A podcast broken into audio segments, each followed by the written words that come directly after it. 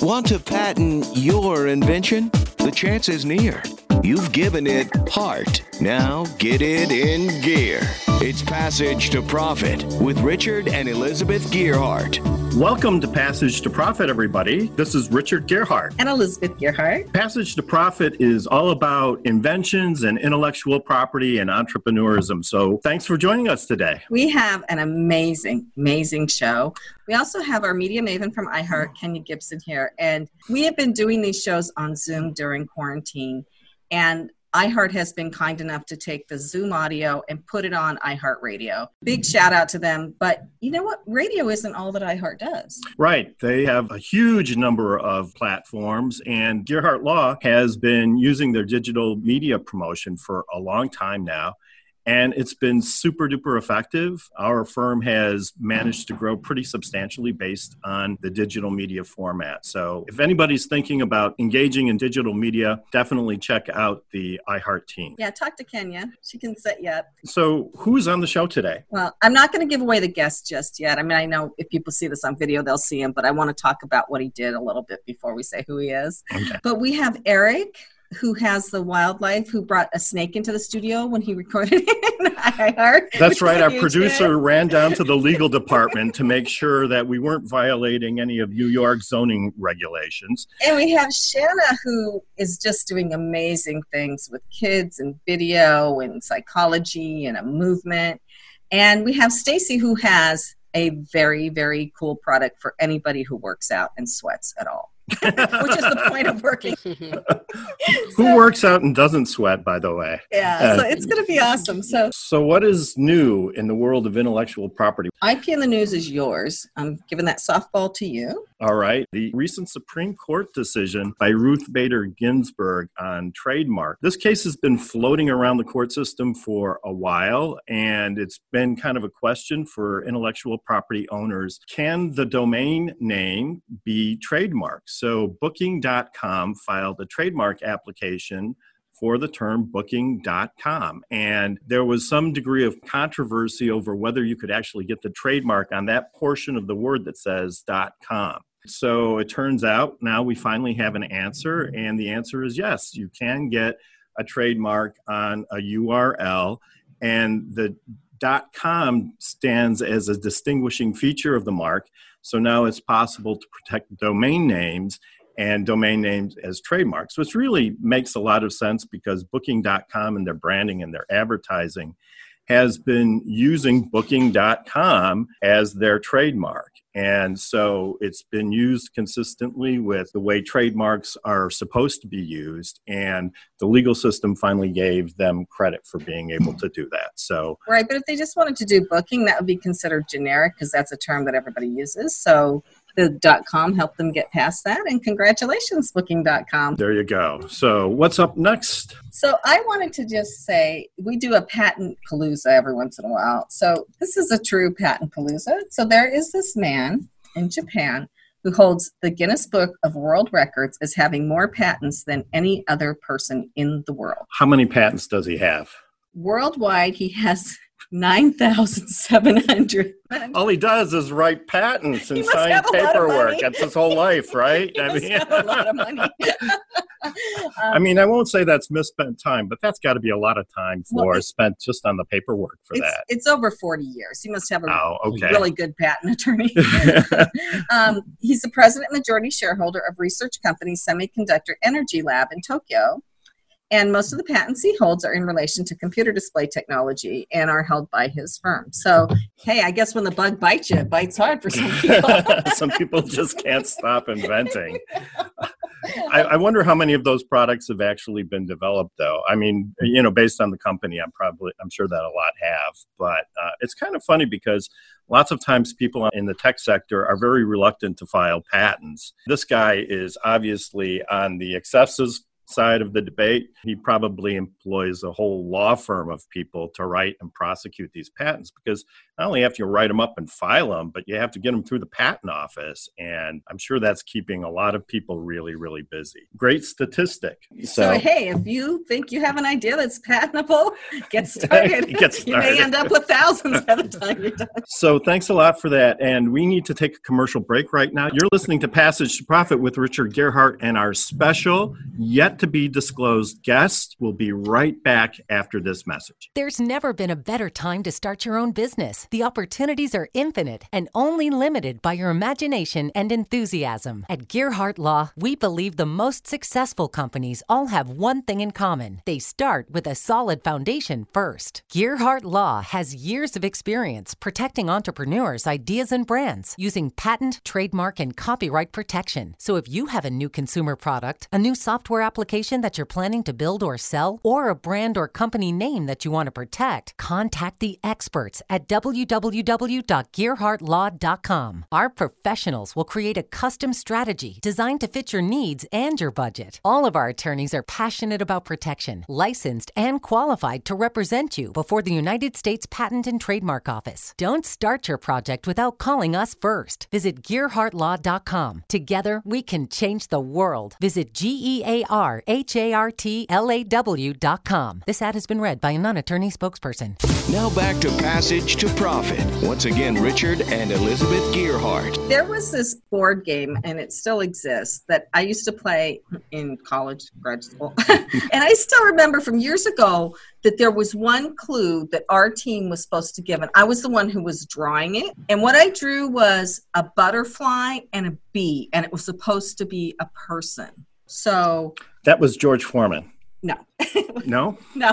So, so our guest, you can kind of guess that our guest had something to do with this. So, so nobody guessed it, though. So our guest is Rob Angel, the inventor of Pictionary. So, Rob, who was it? Muhammad Ali. Yeah. Such a fun game. I love it's like charades, but you're drawing it on paper, kind of. So where did the idea come from, Rob? Uh, Pictionary started not with a big idea. I mean, not all big ideas start with a dream or or this big plan.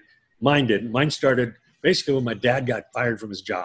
I was in college, and I was going to be my father. You know, I was going to be a businessman, and I was going to get a business degree, and I was going to run a company. But about halfway through my sophomore year, he gets fired. And so now all of a sudden, I'm thinking, this guy, my role model, he was the president of his company, gets fired. If he can get fired, he's not in control. I wanted to be in control of my future. I wanted to be in control of my own destiny. I put myself through college, but I said, I'm never going to let anybody have control of me. I'm going to do my own thing. I'm going to be an entrepreneur.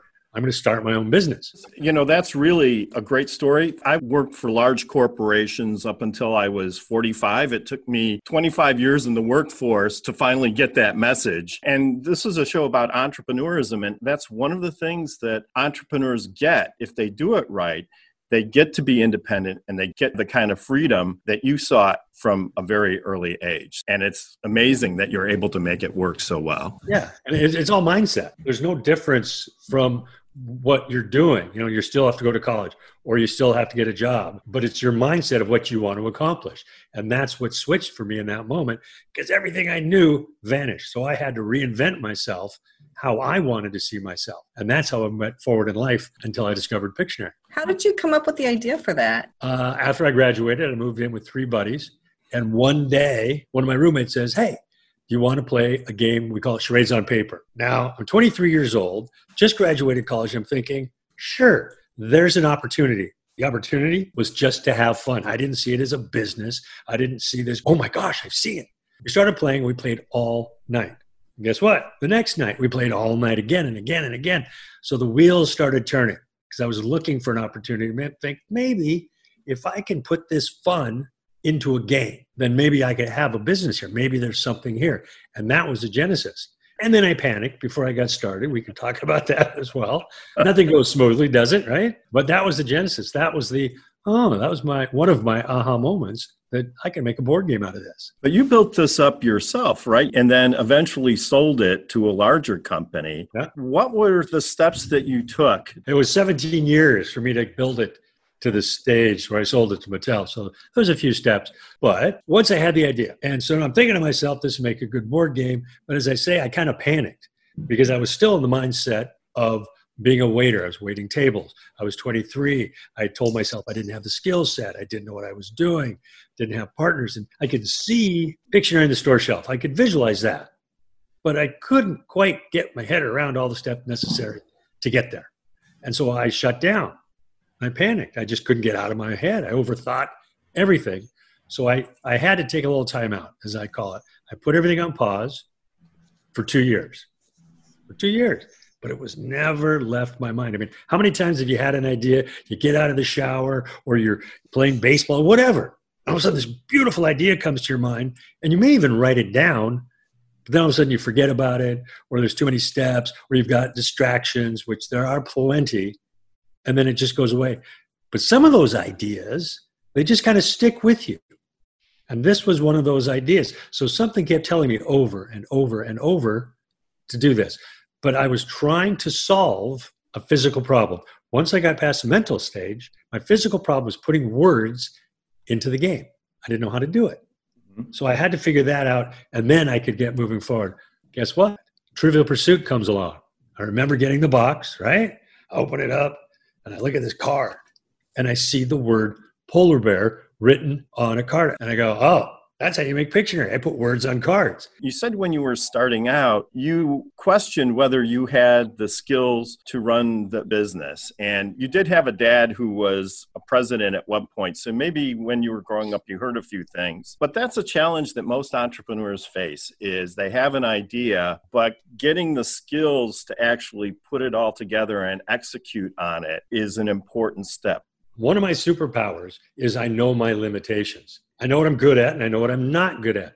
You know, I acknowledge my shortcomings, and I didn't want to run a business. I didn't really have the skills, but even if I did, I want to sell, market, and promote. So when you know what you're good at, mm-hmm. fill in the blanks around you. One of the things about entrepreneurs, a friend of mine works with a lot of entrepreneurs, and I asked her, what is the number one reason entrepreneurs fail? It's not because of lack of money.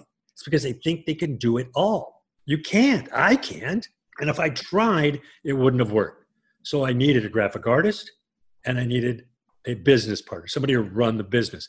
I'm not a C E O. I'm okay giving that to somebody else. When you're talking about running the business, you're talking about things like setting up payroll or setting up bank accounts, those kinds of things. Absolutely. You need somebody to do all the cross T's and dot the I's. But if you're going to give somebody a bit of your company, if you're going to have a partner with an equity position, they need to do more than just those physical things. That's okay. They need to share your vision. They have to be excited. They have to share your values moving forward. They have to be proactive and collaborative. This isn't just a matter of finding somebody to set up payroll. You can pay for that. That's easy. But getting a partner that is invested in you, in your business, and what you're trying to accomplish, that's the intangible. That's what you need more than anything else in your partners. And my two partners were exactly that. If somebody doesn't see your vision, I mean, things are going to go wrong. And if you don't have that vision in your mind, you're going to get discouraged. And they're going to go, okay, well, I'm not doing this anymore. I'm leaving, because they don't see the end result, right? Well, uh, all the time. Have a little faith. We've all got great ideas. I had a great idea, but there was many, many times where I'm just scratching my head going, this is too much work, or I don't get it, or, you know, the self-doubt started creeping in again. But through it all, every time, I think, you know what? I've got passion for this. I love my product. I love my idea. And I just kept going one foot in front of the other until I was told that I couldn't go any farther. In this case, we kept pushing through. We're here with Rob Angel, uh, Pictionary fame, and this is Richard and Elizabeth Gearhart, also with Kenya Gibson, and we'll be right back after this commercial break. What are entrepreneurs' most valuable assets? Their passion and ideas. We can't protect your passion, but we can protect your ideas. Trust Gearhart Law to protect your ideas with premier patent, trademark, and copyright services. There's never been a better time to start your own business. Contact us at gearhart law dot com. At Gearhart Law, We have years of experience protecting entrepreneurs' ideas and brands using patent, trademark, and copyright protection. So if you have a new consumer product, a new software application that you're planning to build or sell, or a brand or company name that you want to protect, contact the experts at Gearhart Law, w w w dot gearhart law dot com. Don't let the wrong protection strategy ruin your business. All of our attorneys are passionate about protection and are licensed and qualified to represent you before the United States Patent and Trademark Office. Don't start your project without calling us first. Contact Gearhart Law on the web at G E A R H A R T L A W dot com. Together, we can change the world. This ad has been read by a non-attorney spokesperson. Passage to Profit continues with Richard and Elizabeth Gearhart. We are so pleased and excited to have Rob Angel, founder and inventor of Pictionary, a game I love, with us here today. And Kenya Gibson, our media maven from iHeart, is here, and she has a question. I do. So your story is very motivating uh, as an entrepreneur myself. And I, I love the concept of the game, but I want to talk a little bit about how you kind of came up with the name, because it's simple but very clever. Which really is a great point. Simpler the better. Whether it's your name, your business, your business model, the more complicated we get, the farther away we get from what we're trying to accomplish. Game was named, I'd love to take the credit, but I can't. I have to give it to one of my buddies. We were one of those nights. I was living with three guys in the house when I started playing Pictionary. And actually, to that point, any one of us could have followed through. Any one of us could have done the idea, because there's no new ideas. They're just waiting for somebody to find them, right? That expression, I love that, that it's going to find the right person. And it found me. Pictionary was named by buddy one night, and there was an old game called Fictionary. Anybody remember that? It's based on the game Balderdash. And so one night he's playing, he goes, hey, you know, this reminds me of an old game I used to play called Fictionary. And he goes, pictures, dictionary, fiction. We'll call it Pictionary. Just like that. It was, that was the name. That's great. So you were talking during the break a little bit about a situation you had with collating some cards, and you thought that would be educational for our audience. So tell us a little bit about what happened there. Have you ever had something go so terribly wrong that you think everything's going to end? I thought for sure the business was over. We had sent out the invitations for the launch. So about ten days before the launch, we're supposed to have all our cards for the game. So we're doing one thousand games, five hundred cards per game. Well, that's half a million game cards. They were supposed to come from the printer, pre-packed per, for each game. He didn't figure that out.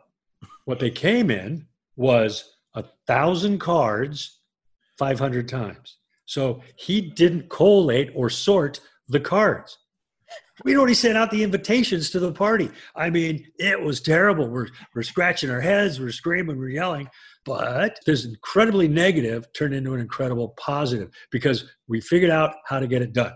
So our, our creative juices kicked in. How are we going to hand sort half a million game cards? It'd be like taking, I did the math, nine thousand six hundred fifty-two decks of cards, throwing them all in the middle of a, in a big pile, and then having to pull out each pack of cards. That's the visual of this.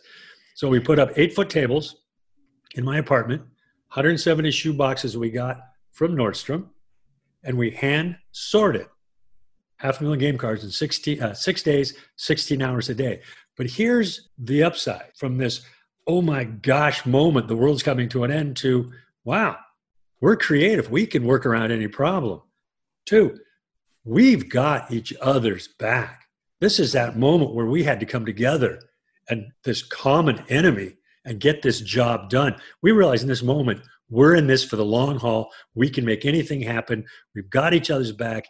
And it was a brilliant moment that solidified our partnership and the trust that we had moving forward. And it was the basis for a lot of the decisions and a lot of the things that we did in the future that may have seemed really terrible, but we know, you know what? We got this. So this huge negative turned into one of the best positives we could have ever hoped for. So did you see those cards in your sleep at night? I, I liken them to a giant Tetris game. I'd, I'd fall asleep and I'd see cards just dropping down in my head. I'd, I'd get dizzy and I, oh my goodness. So yeah, no, it was, it was, I'd like to tell you it was all fun and games, pun intended. It was a lot of work, but we got it done. Well, it's such a great story, and the moral is so important. And if you're working with teams in the life of any business, there's a time when it, you know, people have to make sacrifices. And right now, during the COVID crisis, there's a lot of relationships and partnerships are being tested because the circumstances are so severe. It's all about trust. Do you trust your friends? Do you trust your associates? Do you trust somebody to have your back and your best interest at heart and the business best interest at heart, not theirs?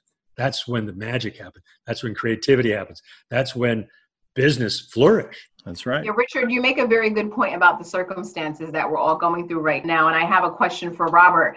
What advice would you give to creatives and entrepreneurs who are, you know, kind of going through the motions with everything going on with COVID, just about using this as a time for reinvention? Because you mentioned reinvention, you mentioned mindset, and I think those are all important things as we all work through this time. Oh, yeah. We're all reinventing, whether it's COVID or not, but this has clearly accelerated the conversation. And so you just have to be adaptive to what's going on, because whether it's COVID or anything else, life is fluid. Life, there's always going to be problems. There's always going to be reinvention. There's always going to be this.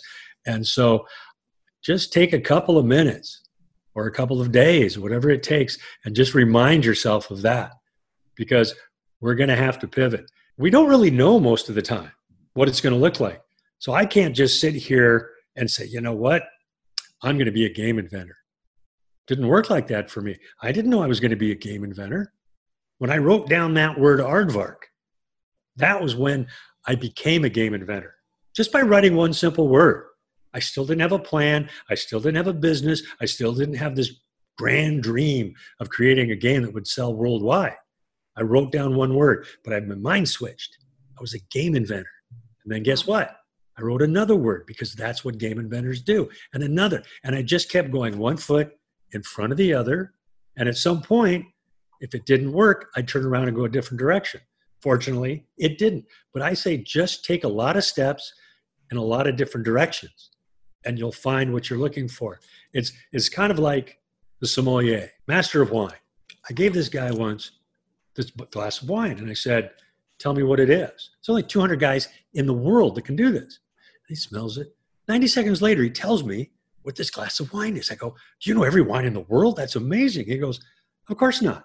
I go, how do you do it? He's, well, it smells it. He goes, it's not a Cabernet. So I eliminate all the Cabernets. It's not a Syrah. He eliminates all the Syrahs, Chardonnay. And he just keeps eliminating and eliminating, not to what it is, but he eliminates what it's not to get to what it is. So the more you can eliminate what doesn't work, what doesn't serve you, that doesn't resonate, the sooner and the easier it will be to get to what works for you. I just was curious how the whole Mattel relationship came to fruition. Were you were you always intentional to sell the game, or did they approach you? How did that all come forth? For the sale to Mattel, we'd had it for sixteen years. I was ready to sell. International license was available. And so we had a deal with Mattel. They bought us out, lock, stock, and barrel. But the thing with Mattel was, to the intellectual property, we didn't own any inventory, because we'd been licensing from the beginning. We didn't own anything except our I P of the name Pictionary. So that's what they bought. That's what they paid all that money for. I love that story. That's a great I P story. Well, the trademarks protect the brand. And you say the word Pictionary, and that is the key. We're going to play Pictionary tonight. We used to say, when we played at the house, hey, do you want to come over and draw words on a piece of paper, and then we'll guess them, and then we'll have points, and then we'll try to play a game. Ah, why don't we just play Pictionary? That's what stuck. The other thing that's really great about this game is I feel like it's very evergreen and long-lasting. So families right now can order it and play it if they're stuck together, right? And it's something right to do instead of doing homework together. Or you could even play it through Zoom if you wanted to with other people, right? right? So it's... I played more Pictionary in the last six months than I have in the last six years. Yeah. I play online all the time. It's great. It's available as a board game, but I did see that it's also available online as well, right? Oh, yeah. They've got Pictionary Air. You can get words. But that's the beauty and the simplicity of Pictionary. And that's how we designed it from the beginning. Again, it's not overthinking. It's not getting it too difficult. We wanted you to be able, on Christmas morning, you open up the box, and in two minutes you're playing. That was it. Keep it simple.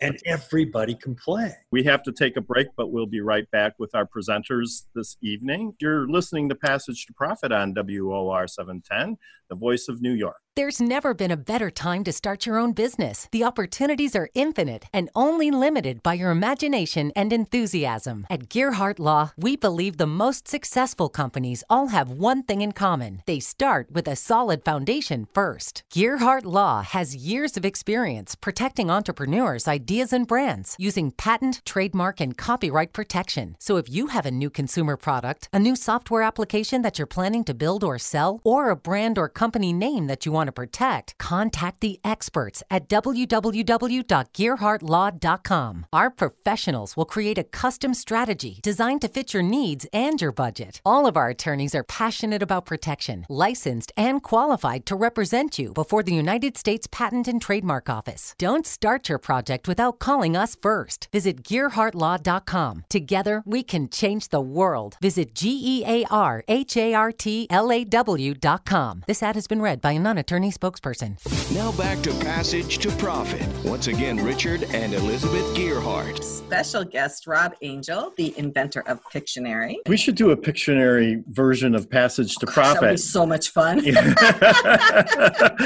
I'm going to update everybody on my project I've had going. As if you've been listening, you know that I started a video directory for small business called Fireside, kind of the fireside chat model where I interview people about their businesses and then put them on YouTube, on my YouTube channel and also on my website. And I transcribe everything. And the way I'm explaining it now, which I think people understand best, is I'm trying to make a Wikipedia type of website for small business, but using video and the words too, the transcripts too. To Rob's point, I'm very fortunate to have a very enthusiastic partner, well, in my husband, of course, but our son is a computer guy and he loves designing websites, and he is going to build me a new website for, because the website I'm using now is not perfect. So we have our C T O. He's doing this on the side, so we're not going to get into too much detail here so he doesn't get in trouble with his right. He's doing uh, it all for employer, free. But he's doing it for he's free. He's doing it for free too. Yeah, so. So. And then also I have people who are interested in helping me do the interviews, because to Rob's point, I've been trying to do it all myself. It's impossible. It's really impossible. So I am getting people coming on the site. I'm getting interviews. I'm getting things more formalized. I have to redo my business plan. I'm just building it as much as I can. So that's my fireside story. So without further ado, I'm very excited to introduce our first presenter, Stacey Blume. She has an incredible product for everybody who works out and everybody who has to look at other people who work out. So welcome, Stacey. Thank you. So I'm the founder of Noble Titan, patent powered by ElastaFuse Technology. ElastaFuse Technology, we also reference it as E F T. It's an ingredient brand of sweatband elastic. So it's a really simple concept. So just think about your headband, your wristband. Now take the idea of that sweatband and put it underneath your sports bra or at your waist uh, to hold your underwear up, or your yoga pants or your sweatpants, uh, your pajama pants.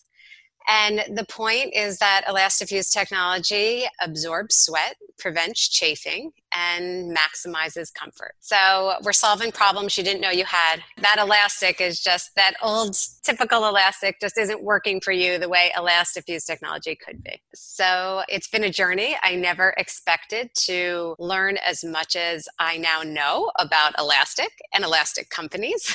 When I came up with the idea, I just went to Modell's or Dick's. I, I bought sweatbands. I cut them open.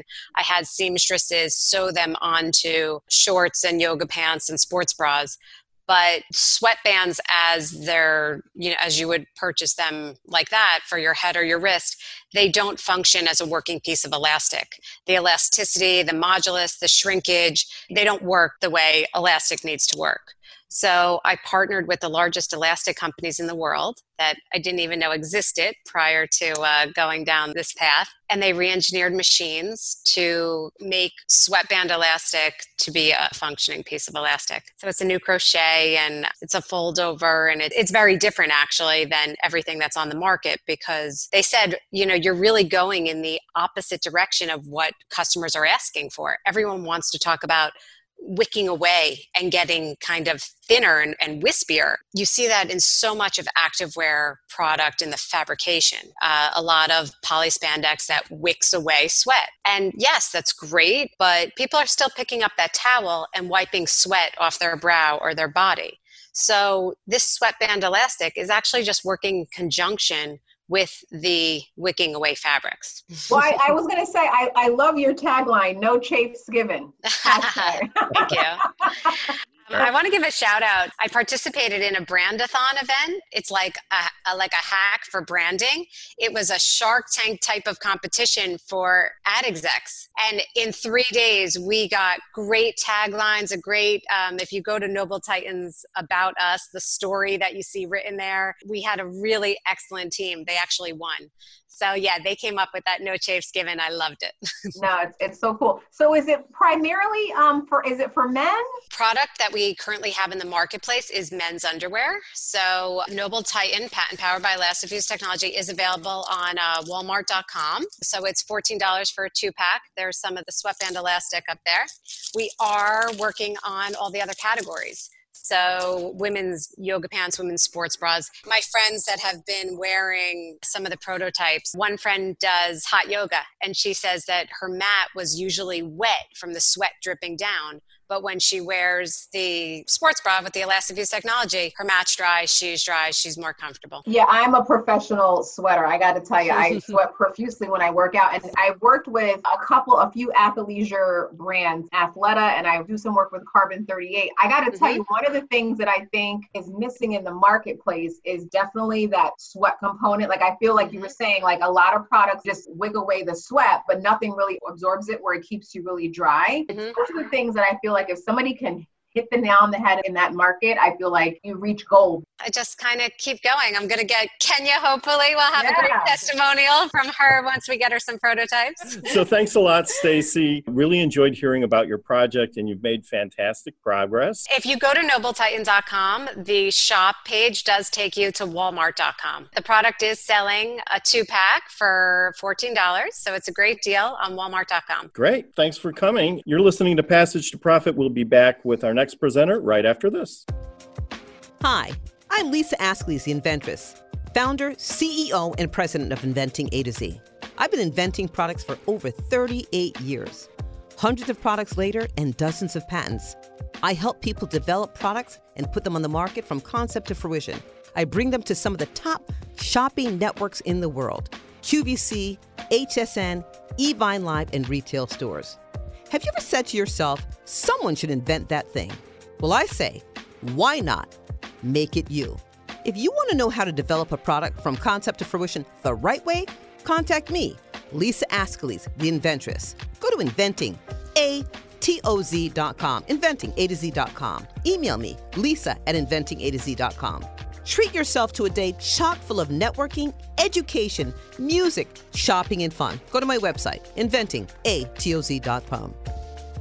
Passage to Profit continues with Richard and Elizabeth Gearhart. We have now one of our favorite celebrity presenters on Passage to Profit, Erik the Reptile Guy. Tell us what's been going on. It's been really a pleasure to hear all your stories and inspirational for me because I've had a company now for fifteen years and I really can't patent my product because I'm an, a wildlife educator, so, you know, we go to schools and, and libraries and teach children about the importance of connecting to nature. And from that experience, I've been doing this since I'm nineteen, now I'm forty-three, so it's been a long time since I started. Our company, you know, has been doing great. And then before the whole thing happened with COVID, it was really interesting. It was about three years ago, I said, you know what?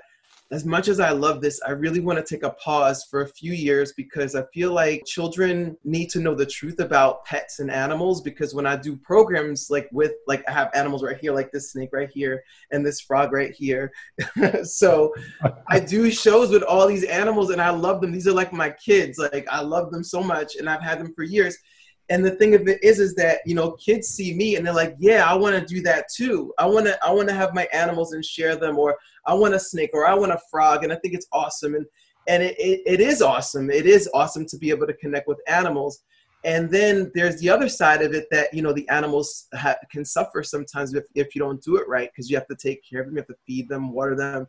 everything like that. And, you know, I loved doing it. And then I realized after doing this for all these years, three years ago, that something changed inside of me. I became vegan, and I was on the airplane coming from the Philippines. And I remember I met some yogi, and the yogi said to me, "Oh, what do you do?" I was like, "I'm a reptile guy. I do animal shows." He goes, "Well, if you if you really love animals so much, um, are you vegetarian?" I'm like, "No." He's like, "Well, if you love them so much, then why do you eat them?"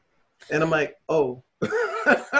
And when he said that, I was like, "Wow!" It changed something in me. And then I said, "All right, I'll try. I'll try becoming, you know, a vegetarian for a while." The thing of it is, is that after that happened, it really started to change me. And I didn't think in terms of like, how am I going to change my business? I'm just, it was like more of an internal thing. Like I just didn't feel right. I had an alligator. I brought her back down to Florida, and it's like, you know, I'm going to give her away. And I almost started bringing my animals to sanctuaries because I said, you know, I, I don't know if I can do this anymore, because I have this weird feeling each time I do it that it's not authentic anymore. And I was like, well, what are you going to do to be authentic? And then I actually almost ended up destitute and homeless, literally, because um, I ended up living in a, in a hotel for like a year and a half. And while I was there, a friend of mine says, "Eric, there's this road that has all these salamanders on it. You should go to the road with all the salamanders." I'm like, "Heck yeah, let's go." The salamanders are there, and I'm seeing the salamanders. And when I got back to the hostel, to the, my little hotel room, I was like, I'm going to make a magazine. And I just started like creating this magazine. It's like, people should know about each one of these animals. And it's so important for kids to know, and for people to know. And before they all go extinct, and before we all go extinct, this is important for people to know. So here it is, Nature Now magazine. And this is the first issue. And I found this uh, another pond, and we found these salamanders there. And we started making this magazine, which is fascinating. So I said, well, how can we bring kids into the magazine? How can you, without just reading it and flipping pages? So I said, there's a company in Quebec that does virtual reality. And I said, well, how about we make it a virtual reality magazine? And then we can like, the kids can scan codes and see where we are. So literally these little scan codes, kids could get the virtual reality glasses that come with it. And then they put the glasses on, put the phone inside, and they can see exactly where we are by scanning. They can have the glasses and get V R, or they can scan the code and get a video and see exactly where we are in the pond with the salamanders and learn all about the animals. And there's there's um, activities in here, ways you can save animals, where you can ways you can live a better life that are environmentally friendly to help animals. And also um, the other part of this magazine is that on a weekly basis, I go on a live video chat that the kids can ask me questions directly. And it's like, well, Eric, you're going to do that forever? I'm like, well, I'll do it until I die. And so... because it's so much fun and I love it. And so it actually gave me an opportunity to honor the animals that I had in captivity, but also bring kids into nature. So we literally go to the pond live, or to Africa Live, or Madagascar Live, or wherever country we're in. And we Skype back to schools utilizing the magazine as well. I wish I had that when I was in school. We just had a textbook. I just I just think with like kids learning virtually, I like I know my little nephews were here a couple weeks ago, and they do like, they were doing their little Zoom classes, and it's like, you know, being creative and uh, you know, creating ways for kids to learn mm-hmm. now is is just more, you know, imperative more than ever. So uh, wow, it's mm-hmm. very cool what you're doing. And kids love animals too. Uh, mm-hmm. Has have you started the Kickstarter campaign yet? Or- yes, it started a week ago. We're at thirty percent. So our, our, our initial um, investment would be ten thousand dollars, so that way we can get it going, so the way people can see it. This we already did. This we actually already distributed last year. I wanted to see if it was valuable to schools, and the schools, they ate it up. We we, we distributed about four thousand magazines to different schools that we would go to at like in person. If you want to help with this, mm-hmm. it's Nature Now twenty thirty, because there are goals you want to reach by twenty thirty. So if you go to Kickstarter mm-hmm. and you type in Nature Space Now Space twenty thirty, you will find this. And the money's going to such a wonderful cause. I, I love this. twenty thirty came about a few weeks ago. I was reading a book called Be the Difference, and all this stuff is great. And I said, you know, with the extinctions, I really want to support that. And how can we support that? And in that book, Be the Difference, it talked about creating a movement. Like, it's nice to have an idea, something to create, but when you create a movement, that's different, because then you can invite people to be part of it and make the changes in their life that would actually really make a difference. And so we said zero extinctions by the year twenty thirty. It was the point that, okay, if we start now, we got ten years that we can have zero extinctions from human impacts by twenty thirty, which, you know, could have potentially avoided something like COVID, because that actually came from a, an animal called the pangolin. A pangolin is an, a creature from Southeast Asia that people eat it. and they, they wiped them out nearly to extinction. People have eaten them so much that they've almost wiped them out. And so because of that, that's a, an example of something that, you know, not really connecting to nature and understanding the creature. So when you understand the creature, then you know, okay, well, it could carry this disease, or maybe we shouldn't eat it, or all these different details, you know. Erik, have you ever thought of turning your curriculum into a game? Kenya's absolutely right. Gamifying everything right now mm-hmm. is what people are doing, whether it's social distancing or washing your hands or anything. You've got to make a game out of it. You've got a great concept, a great idea. And the way people are right now, teachers are starving for ways to engage their students. By Zoom teaching is very difficult. So if you can offer them something that is a different way to teach and interactive, gamifying, yes. I think that's a big, big way and to go. We actually do have a game. And um, it's right. It's literally directly on my cell phone. And it's a digital media card. And what it is, is um, the kids can go to our card. So there's the card right there. You can see it. And then you scroll up, and then we have wood frog quizzes and games directly on this card. There's all different activities. There's a quiz game where they have like little boxes, that like a guessing game. Nature, space now, space twenty thirty. You know, give what you can. Be part of making the world a better place, and maybe, hopefully, staving off the next pandemic. But you are listening to Passage to Profit. Thank you for joining us this evening.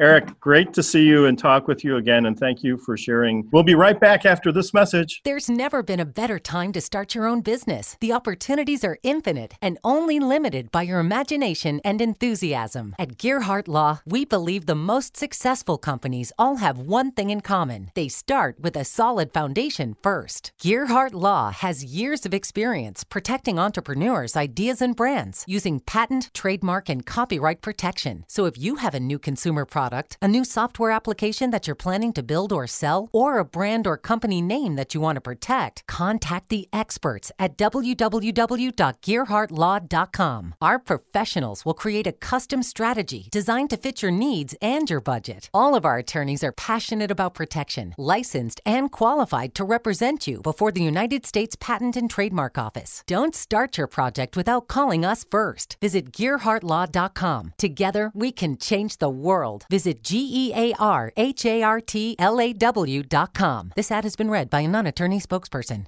Now back to Passage to Profit. Once again, Richard and Elizabeth Gearhart. And our media maven, Kenya Gibson. And we are to our final presenter.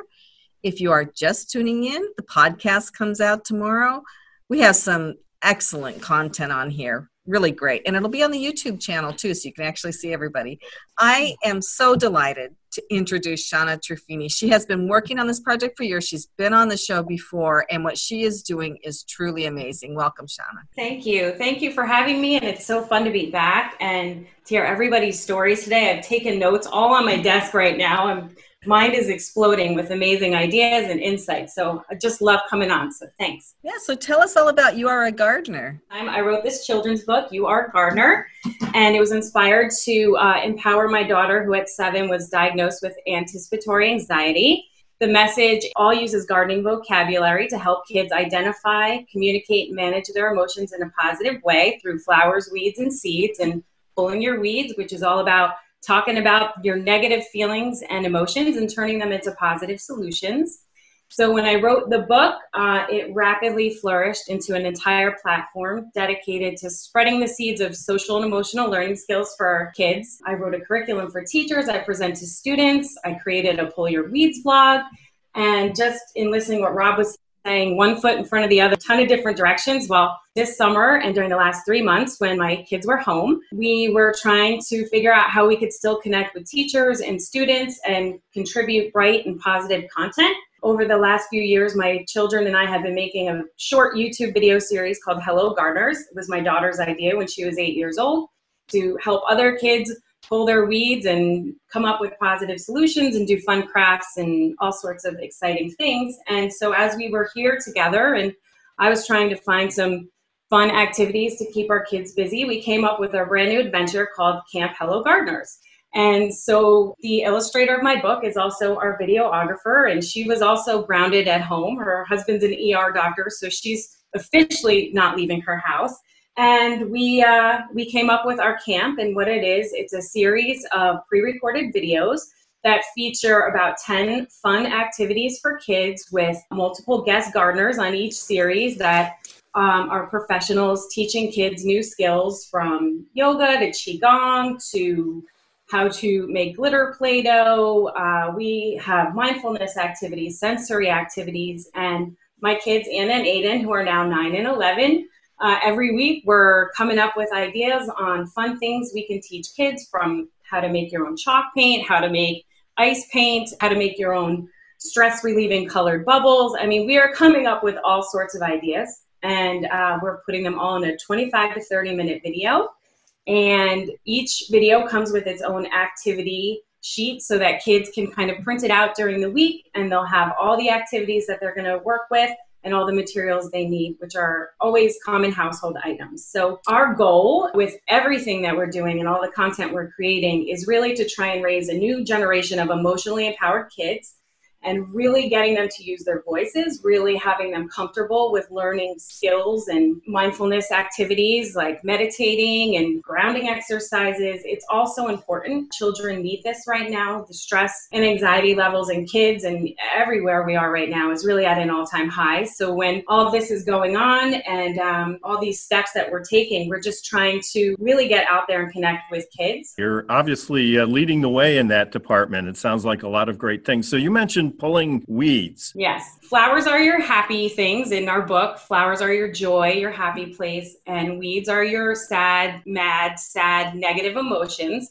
And as gardeners, it's really important to pull your weeds to make room for your flowers and appreciate your joy. So pulling your weeds is really talking about your negative feelings and emotions with somebody you trust, a parent, a teacher, a babysitter.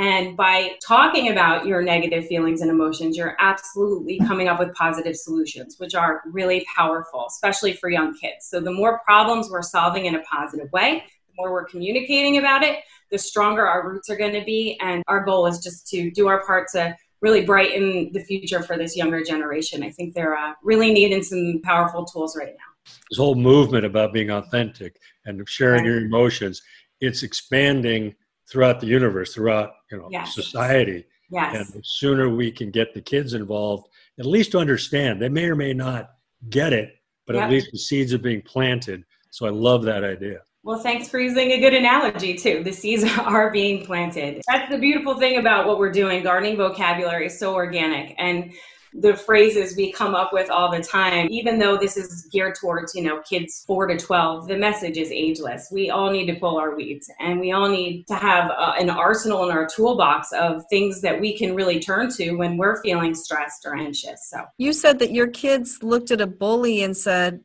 well, he's got a lot of weeds. Absolutely. Just um, when I had first started this out, my son was five, my daughter was seven. It was in response to my daughter's anxiety, but how my five-year-old son, who was in kindergarten, was using it really proactively, and how he was seeing things really was one of the driving forces on how I, how can I get this into schools, because teachers are so consistent. And one of our early experiences with this, before I even had the book in my hand, we witnessed a few children on a playground, and one child was just really upset and pushing on people and yelling, and it made my kids uncomfortable. And later on, they, they kind of said, you know, Mom, we felt bad for that kid. You know, he probably had a lot of weeds, and maybe he was, nobody was helping him pull his weeds. And, you know, it really made me look at it in such a different light, because they're right. We all have weeds. So that empathy piece with our program is everything. I remember a story of my daughter. She's about seven years old. She came home crying. I said, what's wrong, honey? What's wrong? She goes, oh, this girl at school is picking on me, and she's making me feel bad. And I go, oh, was she having a bad day? Yeah. My daughter kind of looks at me. She goes, what do you mean? I'm looking for a little support here. Yeah. I go, no. Are you a good person? Well, yeah. Are you happy? Yeah. Yeah. Well, then it's her problem, not yours. Absolutely. I've actually been looking for a new word for bully, because I don't really like it, because I think that those are the kids are kind of getting, you know, lost in the shuffle and a little um, labeled as something, when I think those are the kids who really need help, who could really use a program like those. Are really important things to observe. So how are you getting the word out about this? Oh, man, this thing, you know, it started with this bright special idea that kept us up all night and making these videos, and everything just feels so right. I feel like everything we've done for the last few years is all leading to this Camp Hello Gardeners, which, you know, is just a really special thing for our family. But the kids that are, you know, our campers that have joined are absolutely loving it. And uh, so right now, the marketing piece has really been, you know, email blast and social media and word of mouth. And just growing it was a little more challenging than I thought. I just thought, oh, this is going to be wonderful and every parent's going to want to sign up for this. But we did come out in a time where virtual camps all of a sudden just exploded. But ours is different. It's pre-recorded. You can do it anytime, anywhere. You can do it in your living room. You can save it for a rainy day for your kids. You can just enjoy it. It's fun, it's happy, it's uplifting, and it's authentic. So how do people find it? So if you go to um, my website, which is U R Gardener dot com, just as it sounds, URGardener, or on uh, Instagram and Facebook, it's at URGardener, hashtag pull your weeds, hashtag Camp Hello Gardeners. Uh, you'll be able to find it there. Well, thanks for bringing this uh, inspirational message forward and creating great content for kids that help them learn about themselves in a really unique and approachable way. Passage to Profit, The Inventor Show on W O R seven ten, iHeartMedia. We'll be right back. What are entrepreneurs' most valuable assets? Their passion and ideas. We can't protect your passion, but we can protect your ideas. Trust Gearhart Law to protect your ideas with premier patent, trademark, and copyright services. There's never been a better time to start your own business. Contact us at Gearhart Law dot com. At Gearhart Law, we have years of experience protecting entrepreneurs' ideas and brands using patent, trademark, and copyright protection. So if you have a new consumer product, a new software application that you're planning to build or sell, or a brand or company name that you want to protect, contact the experts at Gearhart Law, w w w dot gearhart law dot com. Don't let the wrong protection strategy ruin your business. All of our attorneys are passionate about protection and are licensed and qualified to represent you before the United States Patent and Trademark Office. Don't start your project without calling us first. Contact Gearhart Law on the web at G E A R H A R T L A W dot com. Together, we can change the world. This ad has been read by a non-attorney spokesperson. Now more with Richard and Elizabeth. Passage to Profit. I just love what people are doing. And everybody here is doing it with their hearts. You know, I feel like everything came out of people's heart. I'm going to just go through the presentations we had. So our guest is Rob Angel, the inventor of Pictionary, which has brought so much joy to so many people, honestly. And you can find him at rob angel dot com. Yeah, we also have Kenya Gibson, our media maven for iHeart, and you can get a hold of her at Kenya Gibson at i heart media dot com. If you have questions about maybe getting yourself into some media, doing some advertising with iHeart, she's the one to talk to. Then we had Stacey Blume, who has this incredible workout product. It's an absorbable elastic waistband that makes you look a whole lot better to everybody else around you and also makes you more comfortable. And she's selling it on walmart dot com. The name of it is Noble Titan. And Erik, Erik is doing a Kickstarter campaign called Nature Now twenty thirty. So if you go to Kickstarter, yes, mm-hmm. Nature Space Now Space twenty thirty, and he's got a magazine for kids that is interactive with virtual reality and videos. And Nature Now twenty thirty is a movement to end extinctions of threatened species by twenty thirty. So it's a wonderful thing to contribute to on Kickstarter. And if you want to get in touch with Erik, he's all over the internet, social media. Just look for Erik the Reptile Guy. You won't miss him. And then finally, we had Shanna Truffini, again, who also is starting a movement, which is also a very important movement. And it's a movement for children to be able to recognize and deal with their feelings in a more positive way and with other kids and the way they're treating them. It's called You Are a Gardener. It's about pulling the weeds of negativity out of your soul. Can I work in that she's also a Gearhart Law client? Absolutely. So you can find her at you are a gardener dot com. And if you have kids, you want to go to this site, believe me, because there's a lot of really great stuff for kids on here. Unfortunately, we're at the end of the show. I do need to, every week, say thank you to our producer, Noah Fleischman, because he takes what we do on this Zoom audio and somehow gets it good enough to go on iHeartRadio in New York City and on the podcast. So thank you, Noah. Don't forget to join us next week, everybody. And don't forget to like us on Facebook, Instagram, and Twitter. This is Richard and Elizabeth Gearhart on iHeartRadio, W O R seven ten, the voice of New York.